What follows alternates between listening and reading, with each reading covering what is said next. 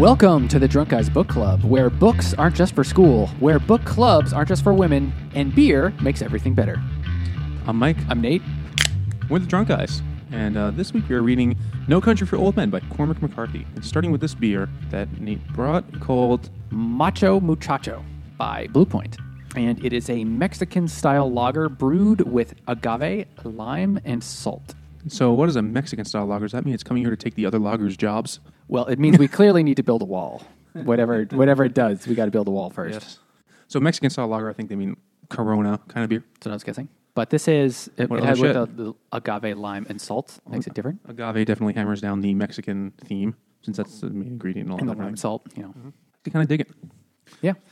It's like they combined the lime in the bottle of Corona with the Mm-hmm. tequila licking salt off of your hands thing into a drink. It doesn't taste super beery, I guess, but I like it. I, I think it's pretty good. Yeah, the lime is really nice. It kind of has a refreshing quality. Good summer kind of beer, hot weather Mm-hmm. day. So, Cormac McCarthy's No Country for Old Men takes place in 1980 around the Texas Mexico border, hence Mucho Muchacho. With lots of macho Mexican dudes. Lots of people who think they're macho. Yeah. And a bunch of Mexican dudes. And some, some who are both. Yeah. so, the book follows the story, sort of, of Llewellyn Moss, uh, a 30 something year old Texan guy, welder, who stumbles across a drug deal gone bad in the desert, finds a whole bunch of dead guys, and a bunch of heroin, and a satchel with $2.4 million in it. And he takes that and he leaves. But one He guy takes the money, He takes the money. not the drugs. The heroin is not for him. And he sees that there's one guy who's alive there. And that guy is uh, a Mexican guy. He's not speaking English, but he's begging for water. And he's like, I ain't got no water. He just leaves. But then that night, he feels tremendous guilt and he goes back with water for the guy. And the guy's been shot now. Again, the guy was already like mortally wounded, probably. But the guy's been shot in the head. So he comes with the water and he's like, oh, fuck. And then he sees on the ridge a truck. where where Llewellyn Moss, where he uh, parked his truck to get out there, Yeah. he sees a bunch of other people in another truck. Yep, and they're chasing him down because they are very interested in what's inside of that truck. Maybe some of this stuff. Jimmy couldn't be here with us this week, so uh, but he did bring beers, and then he had to leave last minute. And we're like, well, we can't not drink those. Yep, so Jimmy brought this. Thanks, Jimmy. Thanks, Sarah. This one's for you. This is from uh, Lagunitas. It's called Brown Sugar Sugar Ale. It's a sweet release.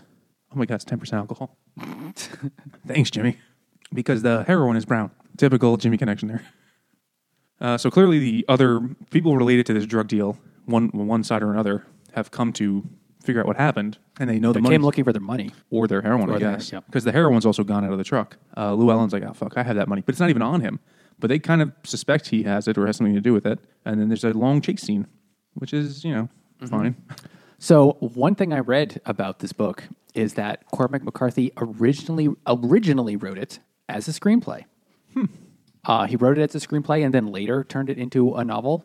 But he that is not the screenplay that was made into the movie. Where the Coen Brothers made their own. Yeah, because the Coen brothers, I think they won an Oscar for their screenplay. So They won they- Best Director too. Yeah, I, I think so. And Cormac McCarthy was not credited as a writer on the screenplay, so I assume they didn't use that. Interesting. I did not. Uh, I did not know that about the, the book. Uh, he has written some other screenplays, so that's not a huge shock. So Llewellyn is chased by these guys, and they shoot him, sort of like hit him in the arm or something with like buckshot. Yeah. But he escapes eventually because he's pretty badass. And then he You find out later that he was in he was in Vietnam and he was a sniper and he was like a very you know pretty you know well trained good soldier. So that's why he kind of like knows what he's doing, and that's why he's kind of a macho muchacho. Yes, that is also true. So then uh, he goes home. And, So then uh, throughout the book, it's kind of cut back and forth between like three plot lines. Two that seem to have a lot to do with. Well, they all have something to do with each other, but one is Llewellyn's plot. The another one is the sheriff, Yep, Sheriff Bell. Bell, yeah, who is an old. Well, he's the old man of the title. Uh, he's uh, I guess he's in his sixties. He's been the sheriff of this town for forty years or something like that, of this little county that you know whether you elect a sheriff kind of thing. And he's a you know old old timer, and uh, he's every chapter starts with him sort of it's almost like he's at at the end he's telling it or it's like he's almost like writing in a journal except he isn't it's almost but it's almost like a journal entry of what the sheriff is thinking after the whole plot is over and he's just talking about how and a lot of it is i don't know what this world is coming to Right, the know? violence is different than it was in my day, and people used to be like this and be decent, and now it's not. And then Mm. there's flashbacks and shit. And then the third thread is the guy who's looking for the money, who's a Yep. hitman, I guess, And a real macho muchacho. and his For sure. Anton Chigurh, right? Chigger, because it Yeah. rhymes with sugar. Because the guy says it at one point in the book. who is uh, Javier Bardem in the film, yep. and he is a ruthless, homicidal fucking maniac.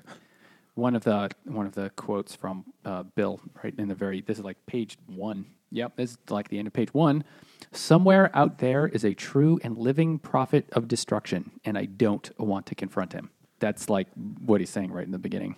And what do you say to a man by his own admission has no soul? And that's sort of like what sets up the book, and that's all about Chigurh, who's a real, real crazy person. Well, the first scene when you see him, he's been arrested for something, and he's handcuffed in a local towny little jail or you know, But Mm-hmm. he's not office, even in a cell; he's just like in the sheriff's office.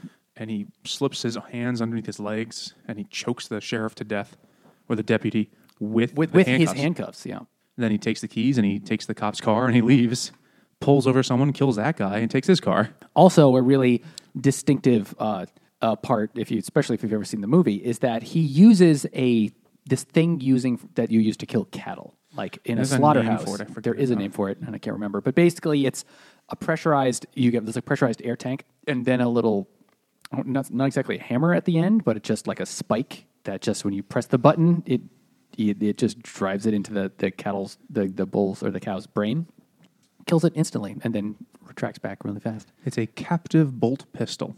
There you go. That's what it is. Yeah, and it, it's like a two and a half inch. Picture like the deadbolt on a lock on a door, basically. Yeah. It just shoots that out, um, and, that's what they use in slaughterhouses. And he's just carrying this around like this oxygen tank, and hold, hold still. And he puts his hand Yeah. against people's head, and they just like what? And then he what he shoots the does, uh, you know, when the ferry, this is the very first time he uses it, he walks up to a guy. You know, he's pretending to be a police officer. He says, "Please step out, step out of the car." The guy steps out of the car, just a random dude, and he goes, "Oh, could you hold hold still for a second? And he holds the bolt up to his head and presses the button and, and kills him just on Yep. the spot. And that's his second murder. And we're only about minutes. yeah, only about ten pages into the book. and he's completely remorseless and just he he is unrelenting in his pursuit of, of the money. And um, Llewellyn then kind of goes back to his wife, who's like 19 or something, and he tells her like we got to go because he realizes now they're never going to stop looking for him because they've probably seen the uh, inspection on his car or whatever the Yeah. registration on his car. They'll figure out Yeah, they find out Where who he he lives. is. So we have to just run and never come back. And like, God, do I tell my brother who lives in California to look out? Are they going to come for him? Or are they going to, Mm-hmm. you know, he, he realized he's kind of fucked himself hugely by going back to help that guy. Yep. And he says when he goes out in the middle of the night with the water, she said, "Where are you going?" He says, "To go to do something stupid." Yeah. And, if uh, I if I if I don't come back, tell my mother I love her. Your mother's dead. All right, I'll tell her. Yeah, there's a lot of pithy dialog Mm-hmm. No one says more, except with the exception of uh, Bell's reminiscences. Everyone speaks in like one lines. One Very lines. laconic. yes, But it's every single person being laconic. it gave the impression that nobody had a a different personality. You know, like nobody spoke differently than anyone else, except for the Anton Chigurh guy, because he would say some weird shit. Yeah. But everyone else is just like, well, I guess the difference is that Llewellyn was tough always, but everyone else would always, they always said that j- just less than they needed to, which as a, as a New Yorker, I found very aggravating. Like, Why don't you say 700 times more words than you need? So uh, then it's like your traditional kind of, you know, cat and mouse kind of plot where Chigurh is chasing, out, chasing after the money and the other guy's trying to outsmart him and, you know, lots of destruction and damage along the way because it turns out that that satchel of money has a tracking device in it. Yep. And uh, Sugar is just coming after him to put one of these in his head. it's called Hop Bullet. This is from Sierra Nevada. It is a double IPA. And he puts those in a bunch of people's heads. Or the cattle bullet. Yeah, that thing, I mean, I will say that is a creative thing to do in a book. I mean, it, he that thing was kind of used a lot. I mean, the the Chigurh also used it to open locks. Like he would just Yeah. use it to like break break through the lock on a door. He Like, shoots a whole cylinder out. yeah, and it's like, wow, that's incredibly effective. It's like you wonder, is like, is that thing real? Yeah, it's probably real. And they didn't even know what, it, what was happening at first. By the way, Yeah. this beer is one of the most underwhelming double IPAs I've ever had. I mean, it's okay. It's not bad. It's not a just- bad beer, yeah. but I, I I hear what you're saying. It's doesn't. It's not amazing for sure. Sierra, Sierra Nevada makes some good stuff, so it's just kind of a bummer. Uh, but Chigurh, uh, they they realize that Chigurh is a. they don't even know that he's killing them with this thing at first. They think it's a bullet wound, and then they're doing autopsies on people, and there's no exit wound and no bullet in their head. Yeah. And then they figure it out, but they never even really confirm it. No. So then, uh, you know, they chase each other, and uh, well, you know, Chigurh chases Moss, Llewellyn Moss, and the cop, Tommy Lee Jones, what is his name? Ed Bell. Yeah. Tom Ed Bell. Right, Ed name? Tom. Ed Tom. Sorry. Yeah. He keeps. He's always, always like a day late, and he's like, "Oh, this looks like," and and he always has like something kind of like smart to say about it. Mm-hmm. And it looks like this is this is some trouble I'm gonna have to deal with. Well, I'm gonna have to go tell his widow. Like he always has a thing to say. Yeah. Or it's like, oh well, they're going back to the uh, the shootout site. Do you want to get? Uh, his secretary goes, they're going back to the shootout site. Do you want to go tomorrow? And he's like, are they still dead? then no, I'm not going. right? So there's like this these plots, you know, whatever, win- winding around each other, and then they introduce in the middle this other character, the the other bounty hunter assassin guy. yeah. I forgot his name because he wasn't in it for very long. Wells. That was uh, Woody Harrelson, right? Yep. So, all right, we could get into a little bit more of of what's going on. So, um, Llewellyn, he somehow he makes it to the border with Mexico. Oh yeah, here's what he does. He go he finds a hotel room. This is like on a town right on the border, and then he opens up the um, vent and then puts the satchel of money in there, and then hides it around the corner, and then leaves. And then when he he leaves, he also buys a gun and makes himself a sawed-off shotgun just so he has a weapon. And then, I mean, he's like really creative and, and very, you know, knows feels like he knows what He's he's, doing. resourceful. Quite resourceful and tough, and he's like not going to give up, which is something that his wife says. It's like he's not going to give up for anything, which was true. That was a true statement, and that's going to be bad for her later. but uh, anyway, so he comes back, and then he realizes that there are people in his room and he- that that there's somebody in his room. It's like, uh oh. And so he goes back to the front desk and then he says, Can I, I need to rent another room. Oh, show me the map. Let me see. Let me just, let me just do a different one. And he gets the one that's like right next, right next to it or right, right They're across common or ducts, something like whatever that. it is. And then he's able to, through the other room, sneak out and, uh, uh, sneak, sneak and get the satchel of money. Meanwhile, Chigurh also figures out where, where the money is. So he he goes in and ju- he goes into the first original hotel room and just kills all the all three like Mexican dudes there waiting because the Mexican the Mexican like cartel drug dealer dudes were obviously waiting for Llewellyn, but Chigurh just blows them all away. He uses the thing to like open the, uh, uses the cattle bolt thing to open the door and then just comes in with his like weird ass modified shotgun thing that's like almost silent and then kills all of them. He has like an aerosol can Yeah. fused to the tip that it's a a weird silent thing, but it shoots out a tremendous amount of. And he uses like the smallest like buckshot Mm-hmm. to like really grainy little things, so people will bleed faster or Yeah. bleed more or something ridiculous. Mm-hmm. It's it's sadistic. Yep. Uh, and then then they get into a shootout. Yeah, and then there's a shootout, like in like different people are just shooting each other in the middle of the street. Am I confusing two different events in the book? No, I'm pretty sure this is Not a scene because Llewellyn gets shot and like the because Chigurh gets shot and then there's like the Yeah. at the intersection like there's a car crash and then he, Mm-hmm. a bunch of guys he shoots a bunch of dudes there. It's fucking it's a I mean it's hard to tell because one like we've talked about this with other uh, Cormac McCarthy books when we did the Road and we did Blood Meridian. There's no fucking quotation marks. There's Yeah. virtually no punctuation besides periods and the occasional question mark. the contractions don't have apostrophes. Like, Yes, don't wouldn't. There's no apostrophe. That's weird. and whenever there's a whenever there's dialogue, there's usually only there's actually, I think in this there's only ever two characters talking, but you have to keep track. Mm-hmm. Yeah. because it's like And you have to. I mean, you can tell that that's somebody saying something, but you do have to either keep track or sort of do a little detective work to figure out who it was that said that, because it's not always totally clear until you go back and think about it. No, Which there was several times reading it when I had to count lines because Mm-hmm. sometimes people won't say anything. You'd be like, "Yes, are you sure?" Pretty much. He kicked his boot. All right. Wait. Now who's talking? Because Mm-hmm. that was an action in the middle of it, and now I don't know who's talking. So it's a little. I, I found it a little frustrating and gimmicky, but I think I said that in the last ones too. I still feel that way. I don't know why this guy's too good for fucking grammar or It's true. mechanics rather. Yeah. Uh, but the, during the scenes, it's hard to see because he says he a lot, right? And it's like you have Mm-hmm. to keep track. Like, who was the focus of this scene? Was this a scene about Chigurh? Was a scene about Moss? Was a scene about Bell?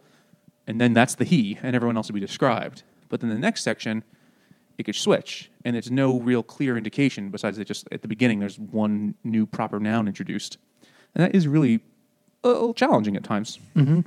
Uh, we need another beer, obviously. I don't know if we ever had this one before. This is Imposter by Barrier Brewing Company. I've seen it a lot. I don't think I ever bought it. It's a Pilsner. And uh, Imposter because, well, a lot of people just fucking fake who they are. We're pouring some out for Jimmy. Chris? This is odd. It has a light kind of fruity flavor to it. Yeah. What kind of beer? It kind of beer. Pilsner. it? It's a pilsner. Hmm. Okay, this is an interesting pilsner. It is a little fruitier than normal. They're usually kind of grassy to me. I get something fruity out of this. Yeah. It's okay. I'm still not convinced that Pilsner's the way to go. Not my favorite thing. So then um, there's a shootout. Jigger kills a whole bunch of fucking people. Llewellyn gets away. Uh, Bell is investigating the next day, and he's trying to understand what the fuck happened because this is this is the theme. The real theme theme of the book is that crime and, and the way criminals work is so much more vicious and violent and wide and different than his career as a lawman. He doesn't even he's like overwhelmed. He doesn't even know how to deal with it. Well, I mean, that, okay, that's he doesn't emotionally know how to, how to deal with it. He actually does a pretty good job of Oh, yeah. investigating. Like he knows in terms of like police work how to deal with it That's true. That's true. In a very. I mean, he has that he has that uh, not look exactly because it's a because I'm thinking of the movie instead of the book, but he has that attitude like eh, it's just another day out and you know being a sheriff and uh, in some some sort of like funny sarcastic lines, but in his little the little uh, pre chapter parts, the, where his sort of what I think of as a journal, even though that's not really what it is. He's trying to, he's he's reflecting on how crazy life is. That's where he's emotionally kind of saying, "I don't know how to deal with this." That's yeah, that's that's fair. Yeah, he does actually know how to do the cop part of the job, but he's constantly saying like, "This is not, this is not how it used to be." I mean, he's like a WW two veteran, and this is now a different world. And but there's kids with green hair and bones in their noses. He says it like two or three Yeah, times. That was the line. So um, If you had told me that there would be kids walking around with green hair and bones in their noses, I just wouldn't have believed you. yeah. And if you told me those would be like, if you told people those would be their kids, you really wouldn't believe you. So then they keep tracking each other down, and they go through a lot of the details. The uh, bounty hunter guy I mentioned him. He has he's in like two scenes. He's in two scenes. First, he gets the job. Then he finds Llewellyn Moss really fast. And then Moss says, No, I don't want your help. I will be fine. I don't believe you. Um, please go away. It's like, All right, I can try and help you with that. He's like, No, go away. Then he calls uh, his wife. And then a little while later, he tries to call Moss. But that's like right when Chigurh, I mean, tries to call Wells uh, yeah, tries to call Wells, and then but that's right when Chigurh has caught up with Wells and is about to kill him, and so he does. And in the, the in the movie, the scene is the phone rings, and literally just after the, the you know uh, Chigurh notices, oh, the phone rings, so he shoots Wells and then picks up the phone. Hello, who is this? You know who this is. You have to come see me. It's like, no, it won't. And that's uh, that's the fateful phone call where Chigurh says, "If you bring me the money, I will let your wife live. Right. Not you.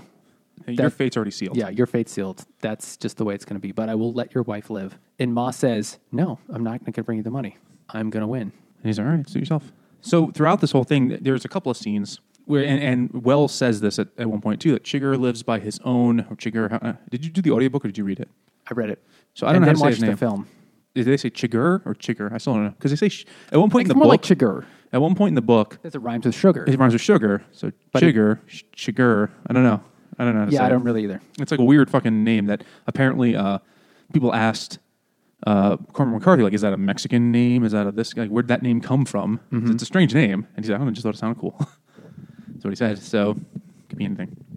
Uh, but there's a scene, um, Wells says this guy has his own code.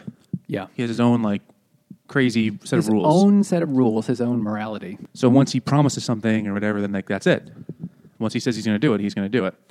And uh, the first scene where you really see that is with the when he goes to the gas station, and the gas and it's it, was kind of fucking ridiculous. Like the Yeah. gas attendant kind of makes small talk, Yeah. and he's like, "Oh, you're coming from over there parts." Oh, I see. You're getting. Are you getting up any any rain up there by Dallas? And he goes, "What?" Because it's a stolen car. So Right. first he was like kind of pissed that he noticed where it's from, and then he just has this whole conversation where he just is like very aggressive, and then at the end, uh, Sugar takes a quarter out of his pocket and says, flips it, and he goes, tells the this uh, uh, gas attendant guy, call it. It's like, why?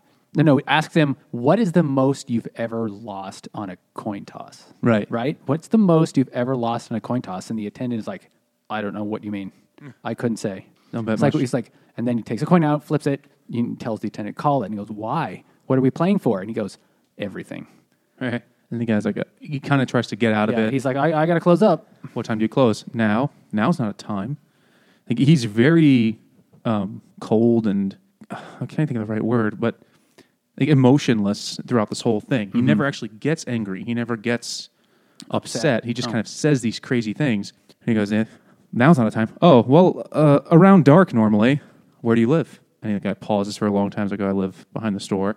How long have you lived here? Like he asks him a shit ton of questions, and he calls and does the coin toss, and eventually he calls it. And I forget if it's heads or tails, but whatever it is, the guy calls it and he's right. And he's like, he gives him the coin. He's like, great, here you go. See you later. But don't, and he goes to put the coin in his pocket. He's like, oh, don't do that. Don't put that coin in your That's your lucky quarter. That's lucky. Yeah. Then it, don't put it in your pocket. Then you'll think it's like any other quarter. And he's like, okay, thanks, sir. Which is just, I mean, it was actually a really cool scene. To re- it was like a different kind of scene for sure. But that that sets the stage for his calculating, you know, uh, morality, whatever it is. So then Wells tells us Llewellyn. Llewellyn's like, whatever. And then Llewellyn blows him off on the phone. So you know that now it's in that guy's mind. He has to kill the wife as well as Llewellyn, even though the wife hasn't done shit. Just because he said it. And then Llewellyn picks up a hitchhiker girl. I mean, there are some other things that kind of Well, it's more like police work stuff. Yeah, it's there's more some- like you're right, Bell there's trying to catch up. mhm, police work stuff goes around. Bell drives all the way to what is it, Odessa, to Yes. speak to the wife, and then they leave and they talk more than once. Um, tries to convince the police officer Bell tries to convince Moss's wife that you know he's in a lot of trouble. He's not in trouble with me, but he's in trouble with some really bad people. You have to tell him to. I don't know whatever it's. I, I can try and protect him, or I can protect him. It's like I promise. Yeah, well, But she couldn't. She couldn't reach him. Yeah, she had no she idea. I mean, it's 1980. There's no cell phones, and he's Yeah. on the run. He's, you know, in these hotels paying cash to not be registered and whatever. Mm-hmm. Um, but the people we do also meet the person who hired Wells at a certain point, yeah. and this is another beer that has to do with drugs. Thanks, Jimmy. This is another one about the Heron. This is Get Up Off of That Brown, Golden Road Brewing Company. I don't see what it is. Contains wheat. That's it's made in California. They just put that there for all the gluten-free buttholes. You're probably right. Yeah. Made in law. Could be Louisiana. It's true. Those palm trees and shit in the background look like the back of the Hotel California album cover. It does not. Yeah, I really don't. Five and a half say percent alcohol says that. What eh, kind of beer? It It is, is. it's a very either like a very very light brown ale. I mean, why are they calling it get up off Of that brown? It's okay. Yeah, I agree. It's it's an ale. It, It's like, it okay, has, like, it whatever. has a malty caramelly kind of flavor to it. Mm-hmm. It's nice. Just you know, it's fine. So then, uh, uh, Ch- Chigurh, whatever Chigurh, finds the guy that hired Wells and kills that dude, mm-hmm. and that's when you find out he shoots him with the um like the buckshot Yeah. for hunting rabbits or whatever. Just like blows his face off. yeah, while he bleeds and to he death. says, and while he's lying there bleeding, he goes, "Do you know why I used the smallest shot? It's because I didn't want to. I didn't want to uh, break the window behind you and hurt all the people on the street. I'm just coming for you. because he's got that crazy code. Yep, because that's that's just what he does. But he also has no problem killing plenty of other people who did nothing wrong. You know, he kills like how many hotel clerks, That's true. well, they got in his way. random people on the street. Yeah, that's, that's fair. Well, I mean, th- but then that's that kind of highlights the hypocrisy of it all, right? It's just, you know, mm-hmm. you're in my way if I say you're in my way. You know, like there's plenty of other p- places where he doesn't kill people because Yeah. he doesn't feel like it at that moment. He just kind of, I feel like he just makes up a thing because he's a fucking sociopath, or I don't know what Yeah. the right term is, but he's he's a lunatic. there's the point where after Chigurh is shot by Llewellyn, and then he has to get all these medical supplies, so he literally blows up a car in front of a pharmacy. or he does this thing, he like Yeah. puts a wick in the gas tank. You're just like, but and this is just a random car parked in front of the pharmacy. He opens the gas cap, puts in a little like uh, piece of cloth that's soaked in a little bit of gasoline, and lights it. And then he walks into the pharmacy and just looks like he's browsing and just waits for the car to blow up. And then while everybody's freaking out about the car that just blew up, he goes behind a counter and steals all the things he needs.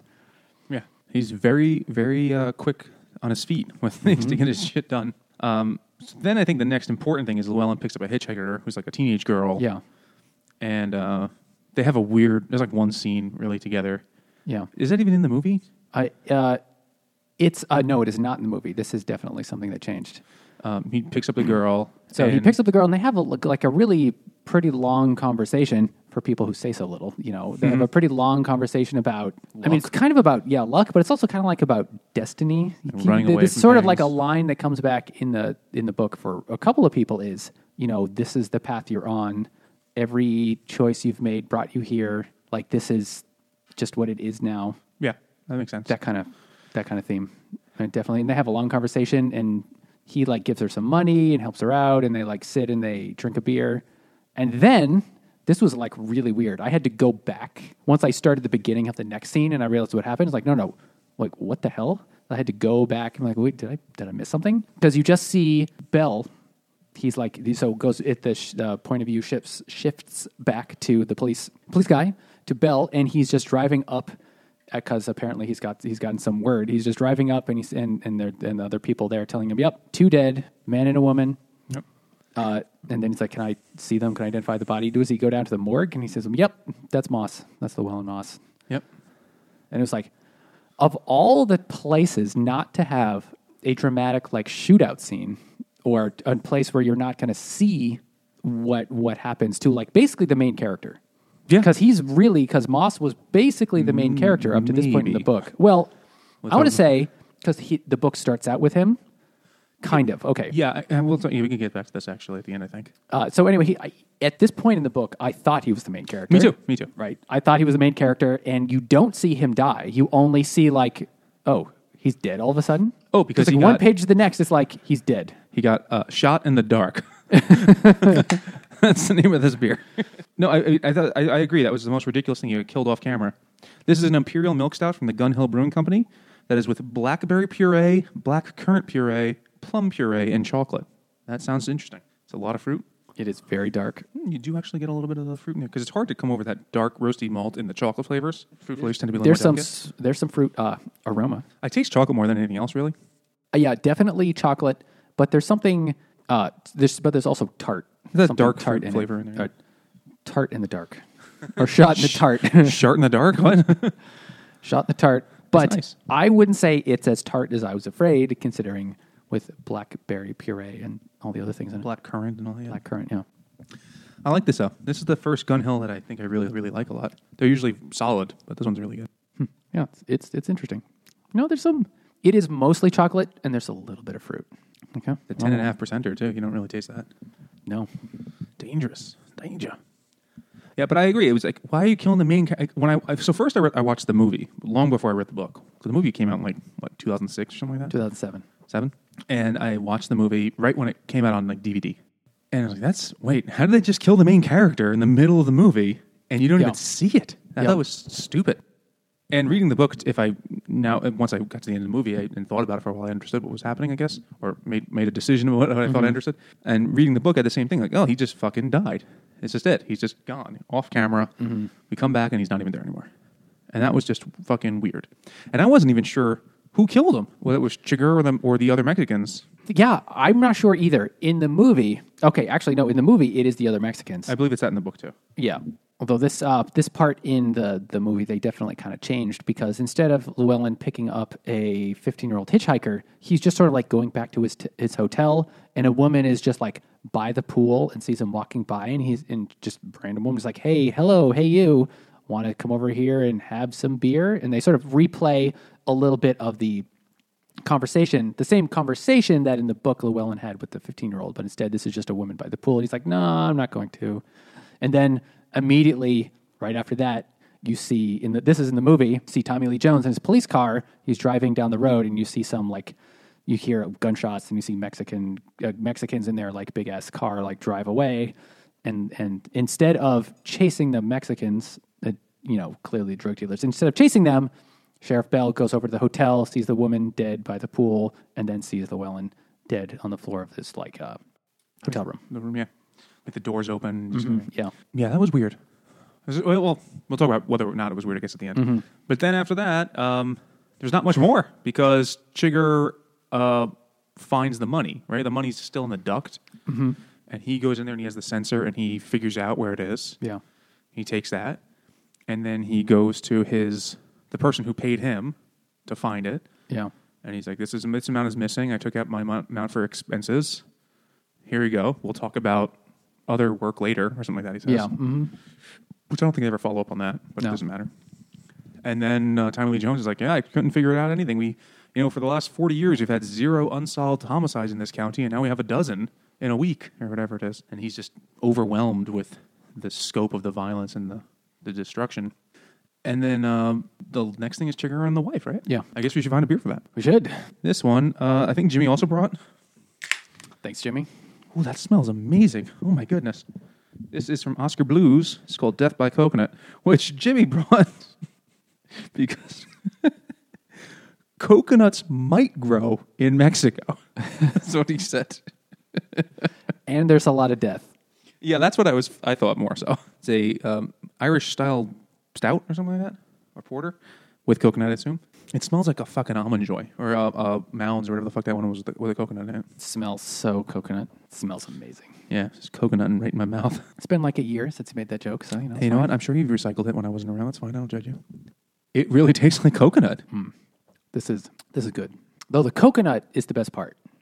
Yeah, everything else is kind of fine, but the coconut really makes it interesting. The aftertaste you get so you you get in the in the second half of the tasting you get the a stout flavor, which I mean stout's kind of not my thing, but also coconut is just so damn good that it just isn't as good in comparison. It just isn't. I, I agree. I think a coconut, well done coconut stout would be one of my favorite kind of things. This is delicious. And uh, so Chigurh finds the wife, well, the wife, her uh, her uh, mother dies, her grandmother who raised her dies, and now she's like 19 and a half and a widow and home, you know, without any family. And she comes home and Chigurh's just sitting there in her room on the chair or something, or on the edge of the bed or something. Yeah, she comes home from the funeral. Right. And he's like, "Hello, I've been waiting for you," or something. He said something, you know, terse, and uh, he's, "I have to kill you now." And she's, "Why? Yeah. I didn't fucking do anything." And he's like, "Yes, you, you didn't do anything to me. No, no nothing at all." "Yeah, it's really." And and he and he does the like he takes out a coin. He says, well, eventually, one." well, first she's like, "That's not fair." He's like, "I don't decide these things. This is what it is." And she's like, "No, you do decide. You're the one who's going to do it." Mm-hmm. He said, "Well, here's the best I can do for you," and then he pulls out the coin, as if that makes it okay. Yeah. Mm-hmm. and she calls wrong, which this was another big distinction in the movie. Because in the movie, she, so in the, she calls wrong in the book, and he's like, "Yeah, it's just, just what it is. You didn't do anything wrong. Sorry."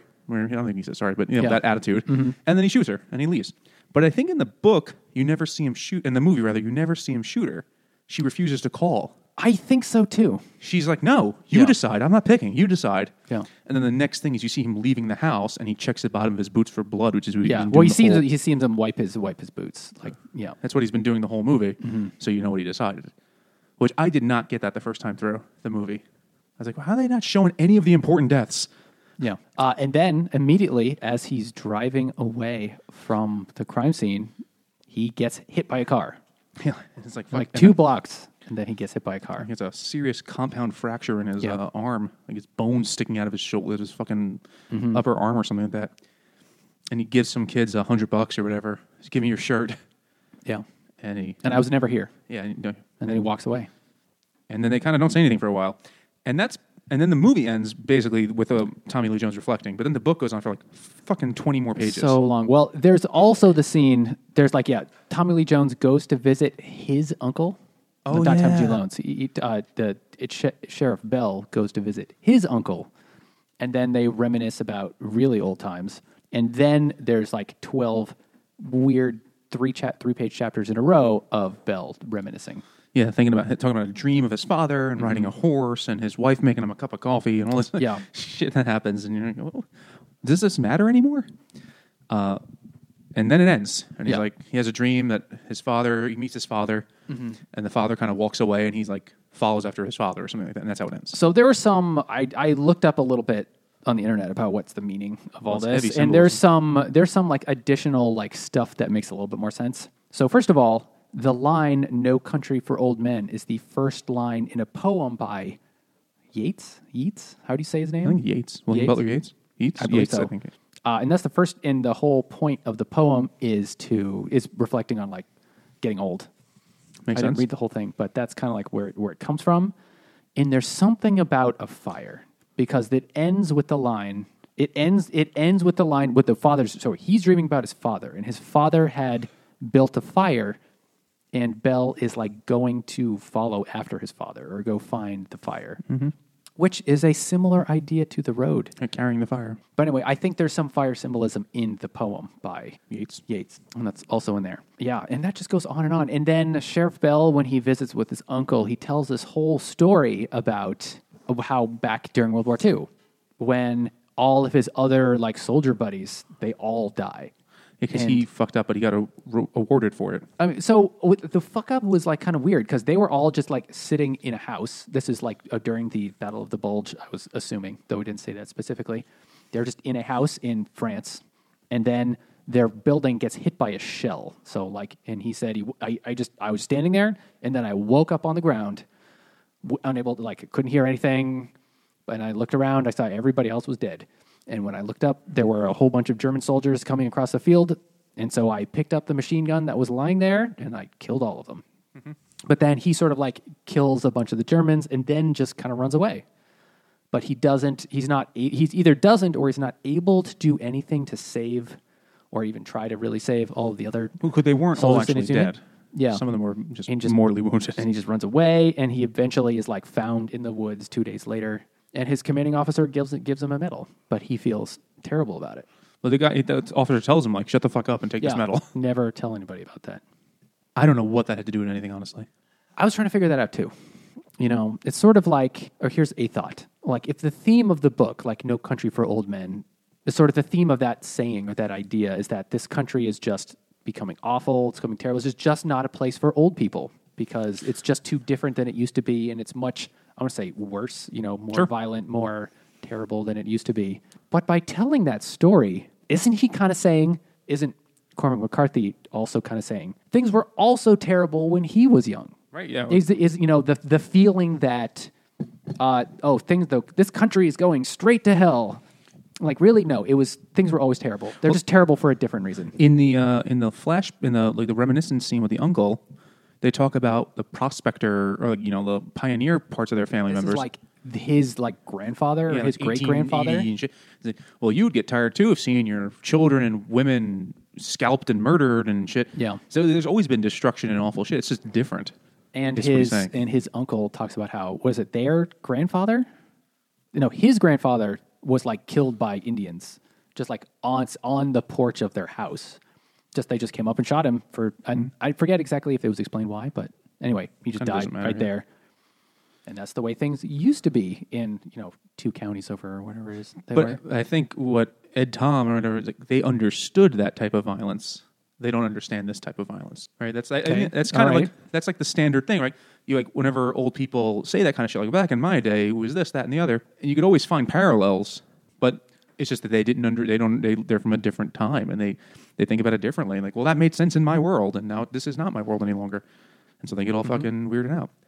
I mean, that's what I took out of it a little bit. Yeah, okay. But I didn't really think so much about the reminiscent scene until you brought it up. But I did think about the uh, last beer. the ending. And uh, well, last beer. this has really we really could have had this earlier, but last one we're pouring out for Jimmy. Oh, that is an interesting color. This is called Shotgun Sour, and it, it is by the Abomination Brewing Company. So that works on two levels because there's some abominable shit here. Sour ale with black currant, apricot, and peach. More black currant. That's that's the thing these days. Is there a different kind of currant than black currant?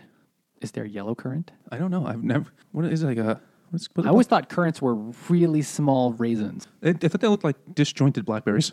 I don't know. I don't even. I, I've only ever seen them like on the label of a vodka bottle or something. You know, Whoa. Oh my God.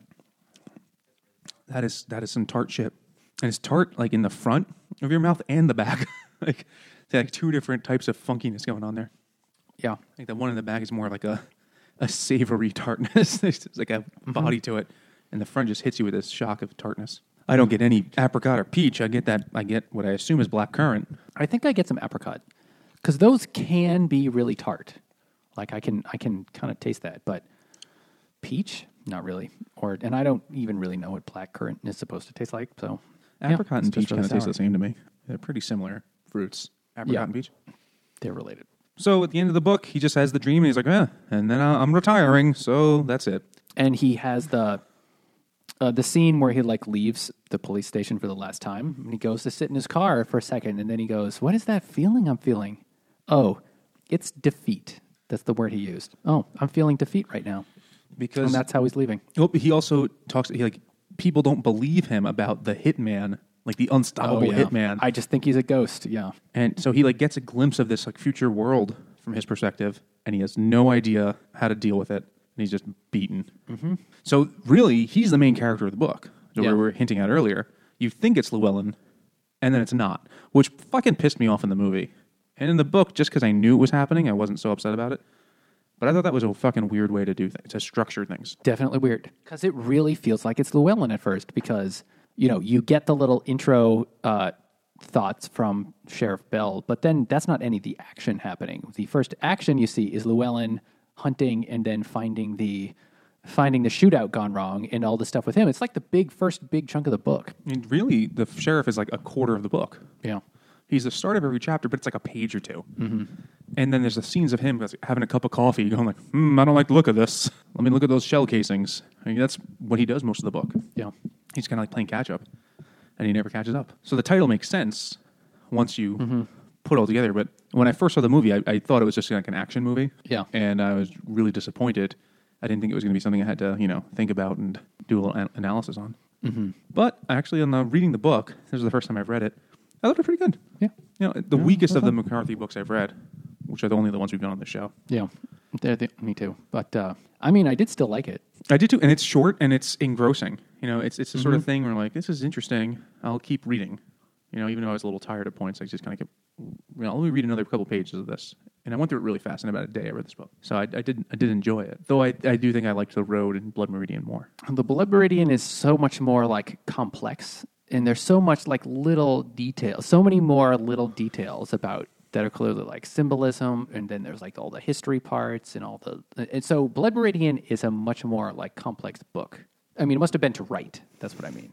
That's fair, and to read. Shit, Yeah, man, we, we definitely. argued about that a lot when we did it. Mm-hmm. You know, what the fuck is it? And still, what is it? What does it mean? No Who idea. the fuck knows? No, no clue. No, I was thinking about that. I was thinking about Blood Meridian when I read this, and I remember you said that Blood Meridian. I think you said it was too purposeful. Was that what you said? Like the the amount. It's to not have a message. Yeah. But what the fuck is the message? Whereas this, the message I thought was kind of clear. Like, well, I thought it was clear, but now I'm not sure actually. Mm-hmm. At first, I thought it was about you know the different times and people getting left behind. But then when you brought up the scene with the uncle, made me think, well, maybe it's that they aren't actually different. It's just our perception of our perceptions of them are different. But that's still at least one of two things. Yeah. Whereas Blood Meridian, you're like, is that the devil? Is that a demon? Is it about sin? Like, what is it? I, could be a million things. Mm-hmm. He's a pedophile, and there's ultra violence on every fucking page, and the American Native American experience. I, that one was way more complicated. Yeah. I also thought that like Chigurh and the judge are like a little bit similar in that they're both like kind of like geniuses at what they do. You know, it's something whereas- otherworldly about them. yeah, in terms of like how good they are at. I mean, for the judge, he was like a genius at everything. Yep. Like law. I mean, not only like just being like a total violent asshole, but also at like science and, And chemistry. And, and- he was a lawyer, or maybe he was just making that up. But But he I mean, the violin That's a and, yeah, yeah. and yeah, exactly. Whereas in Chigurh is you know he doesn't do all those many different crazy things, but he's just amazing at hunting people down and killing them Yeah. incredibly efficiently and without remorse and without without emotions getting in his way. He just really good at it, like ever. frighteningly, and you know, and that Bell calls him a ghost, and he kind of is. Yeah, Well, I saw. Uh, I was reading when they made the movie, they wanted to make like uh, Javier Bardem has that distinct fucking goofy haircut that they wanted to make Yeah. him look like someone who'd been like dropped from outer space, like someone who's not Hmm. a regular human, and he definitely didn't feel like it no, uh, in the book. That is as well. But you know, I don't know. I, I enjoyed it. It was a short. I wouldn't say fun read because it's hor- horribly violent yep, and uh, every character you like is going to die basically. But it is an interesting book and one worth reading. Mm-hmm. I'm going to have to go read some more Cormac McCarthy. I know Jimmy's always talking about him, so I guess I'll have to give it a shot to some of the other stuff. yeah, me too. There's uh, I just looked this up this morning. So the setting of uh this book, No Country for Old Men, is the same as the setting of what's called his Border trilogy. I think he lives in Texas, so that yeah, makes sense. uh, I mean, I'm sure. Seeing as um, Blood Meridian takes place in kind of the same, same, same, same place, right? Anyway, so it's same setting as the Border trilogy, which I don't know. I can't remember what books are in there, but the it's like all the pretty horses. Is that one of those? uh, maybe I don't know. It's another Jimmy was he here. He would tell us. But anyway, uh, it's probably what I'm going to read next from him. Well, look for those uh, episodes in the future on the Drunk Guys Book Club. Until then, tell us what you thought. Send us an email to drunkguysbookclub at gmail.com. Follow us on Twitter at Drunk Guys BC or Instagram and Facebook at Drunk Guys Book Club. And we are now a member of the Hopped Up Network, a group of podcasters who podcast about beer. So if you're into that, check some of the other shows out. You'll probably enjoy them too. Or leave us a review wherever you are listening, please. Mm-hmm. Just round up to five stars, or we'll relentlessly hunt you down. Yep. Follow us on iTunes or Spotify or many of the other podcasting apps. And until then, see you later. Thanks for listening.